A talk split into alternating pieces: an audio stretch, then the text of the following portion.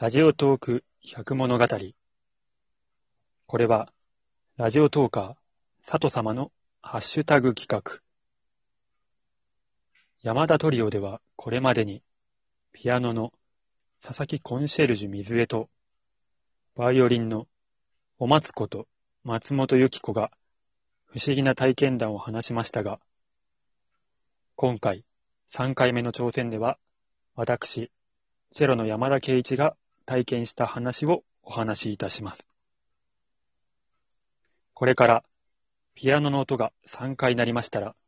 体験談をお話ししますので、ホラーや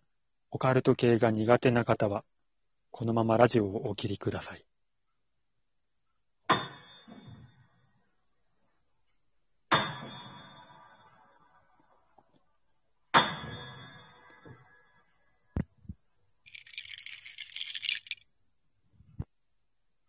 私は現在、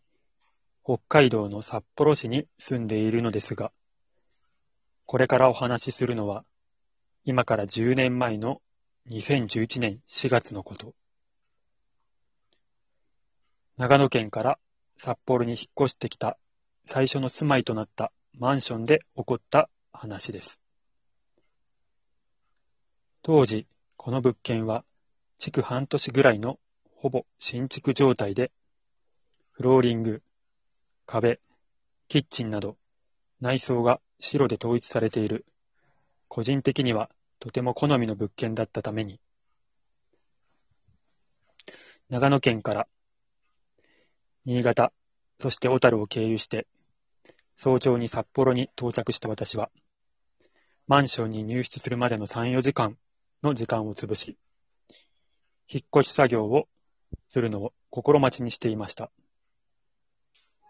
そしてようやく時間になり、荷物を運び始めて10分ほどが経過した時のこと。突然、マンションの入り口にいた人から、ちょっと、引っ越し作業をやめてもらえますか？と言われたため、その理由を聞くと、とんでもない答えが返ってきたのでした。これから出棺です。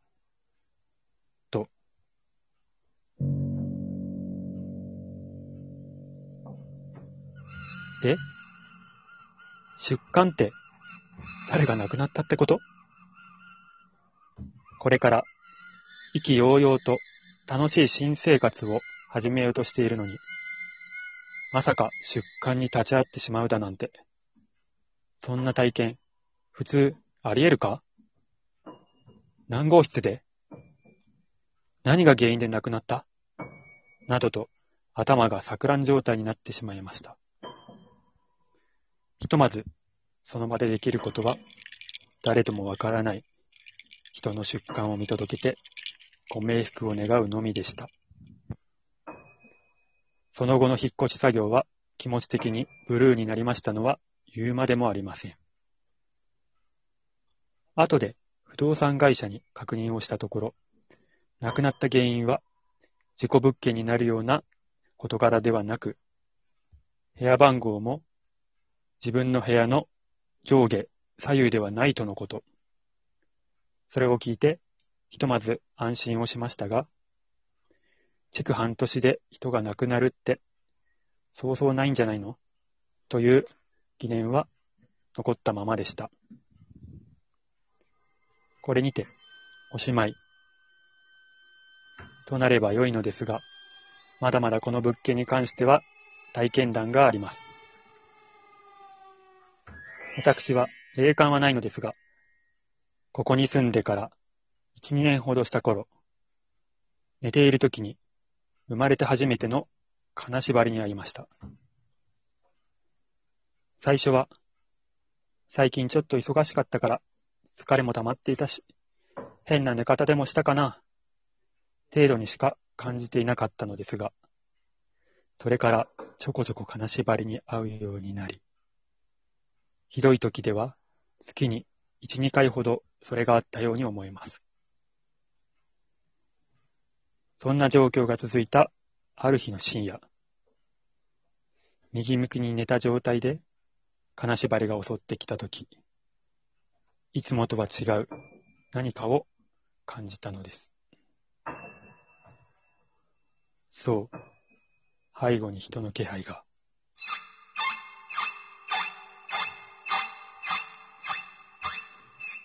加えて、おぞましく低い声のようなものも聞こえた感じがしました。必死に金縛りに抵抗して、背後である左側を向こうとしますが、なかなか解くことはできません。長時間の格闘の末、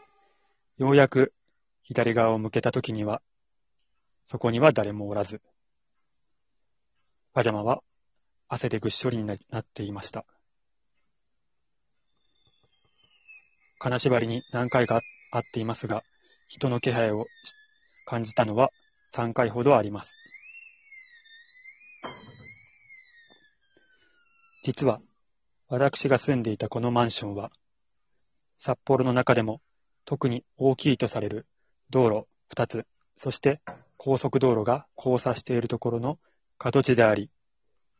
よく交通事故が起きていました。家にいるときに交通事故のドーンという音を聞いたり、上の物件、住んでいるところから事故を目撃したことなど、えー経験したことは3回あり、そのうち1回は私が救急車を呼んだこともあります。幸い、私が目撃したときは、皆軽傷で、どなたも亡くなったりはしませんでしたが、